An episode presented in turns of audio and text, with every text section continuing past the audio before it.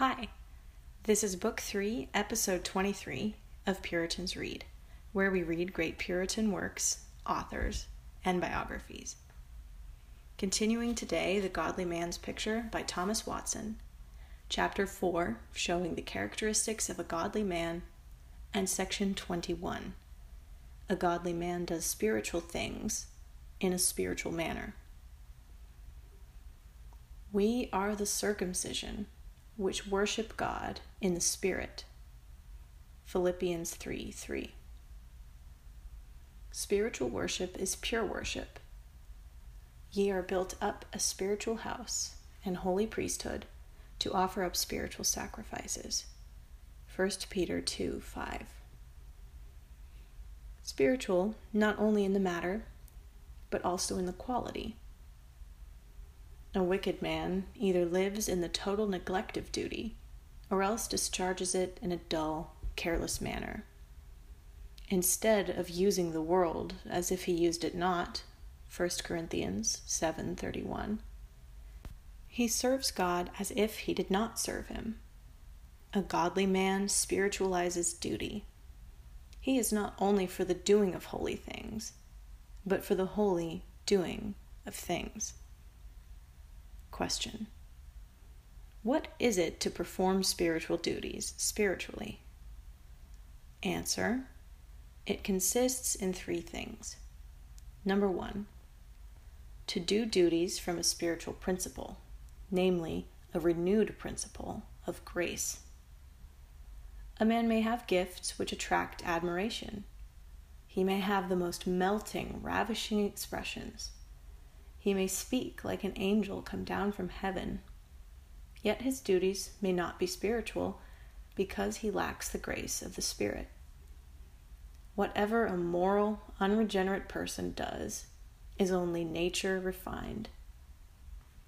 Though he may do duties better than a godly man, yet not so well. Better as to the matter and elegance, yet not so well as lacking a renewed principle. A crab tree may bear as well as a pippin. The fruit may be big and lovelier to the eye.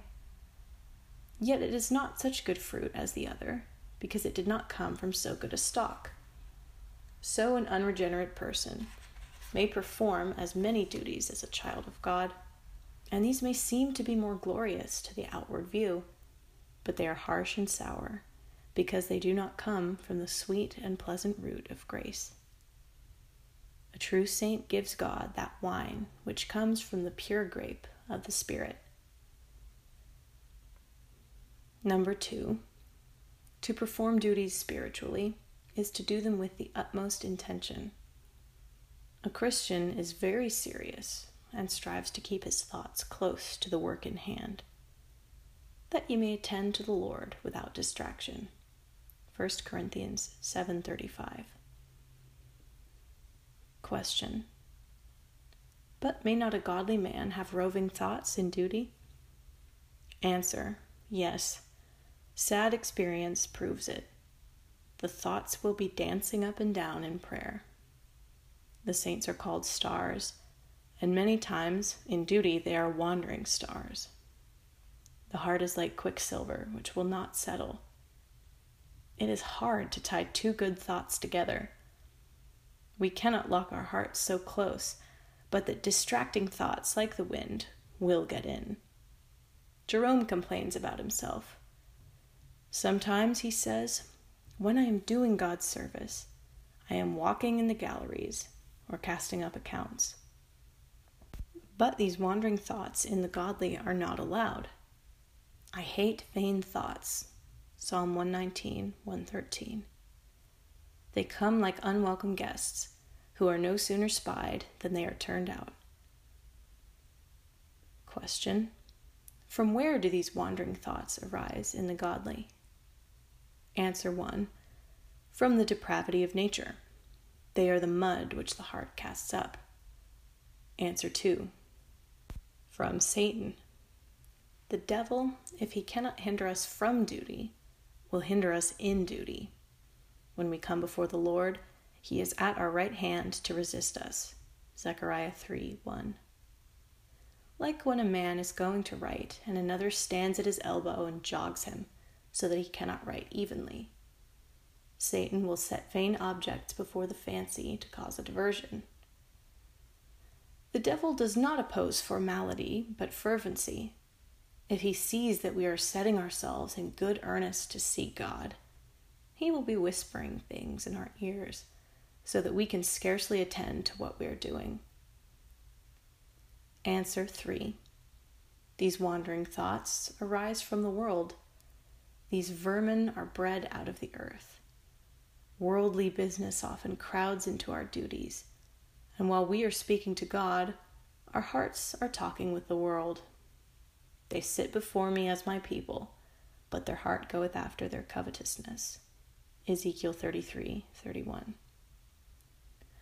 While we are hearing the word or meditating, some worldly business or other commonly knocks at the door, and we are called away from the duty while we are doing it.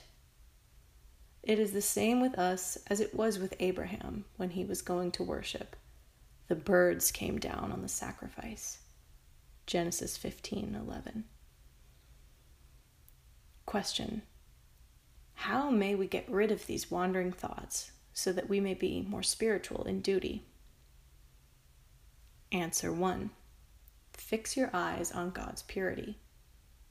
He whom we serve is a holy God, and when we are worshiping Him, He cannot tolerate our conversing with vanity. While a king's subject is speaking to him, will he like him to be playing with a feather? Will God endure light, feathery hearts? How devout and reverent the angels are! They cover their faces and cry, Holy, holy. Answer 2. Think of the grand importance of the duties we are engaged in. As David said concerning his building a house for God, the work is great. 1 Chronicles 29 1. When we are hearing the word, the work is great. This is the word by which we shall be judged. When we are at prayer, the work is great. We are pleading for the life of our souls, and is this a time to trifle? Answer 3. Come with affection to duty. The nature of love is to fix the mind upon the object. The thoughts of a man who is in love are on the person he loves, and nothing can distract them. The thoughts of a man who loves the world are always intent on it. If our hearts were more fired with love, they would be more fixed in duty. And oh, what cause we have to love duty! Is not this the direct road to heaven? Do we not meet with God here? Can the spouse be better than in her husband's company? Where can the soul be better than in drawing near to God? Answer 4. Consider the mischief that these vain, distracting thoughts do. They fly below our duties. They hinder fervency. They show great irreverence. They tempt God to turn his ear away from us. Why do we think God should heed our prayers when we ourselves scarcely heed them? Number three, to do duties spiritually is to do them in faith. By faith, Abel offered unto God a better sacrifice than Cain. Hebrews 11:4. The holy oil for the tabernacle had several spices put into it. Exodus 30:34. Faith is the sweet spice, which must be put into duty. It is a wrong done to God to doubt either his mercy or his truth. A Christian may venture his soul upon the public faith of heaven. Use 1. How far from godliness are those who are unspiritual in their worship, who do not do duties from a renewed principle and with the utmost intention of soul, but merely to stop the mouth of conscience. Many people look no further than the bare doing of duties, but never heed how they are done. God does not judge our duties by length, but by love. When men put God off with a dreggish part of duty, may he not say, like Isaiah, Is it such a fast that I have chosen? Isaiah 58 5. Are these the duties I required? I called for the heart and spirit, and you bring nothing but the carcass of duty. Should I receive comfort in this? Use 2. Let us show ourselves godly by being more spiritual in duty. It is not the quantity, but the quality. It is not how much we do, but how well.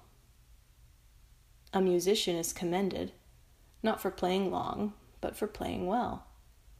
We must not only do what God appoints, but as God appoints. Oh, how many are unspiritual in spiritual things! They bring their services, but not their hearts. They give God the skin, not the fat of the offering. God is a spirit, John 4:24 and it is the spirituality of duty he is best pleased with. Spiritual sacrifices, acceptable to God. 1 Peter 2 5. The spirits of the wine are best.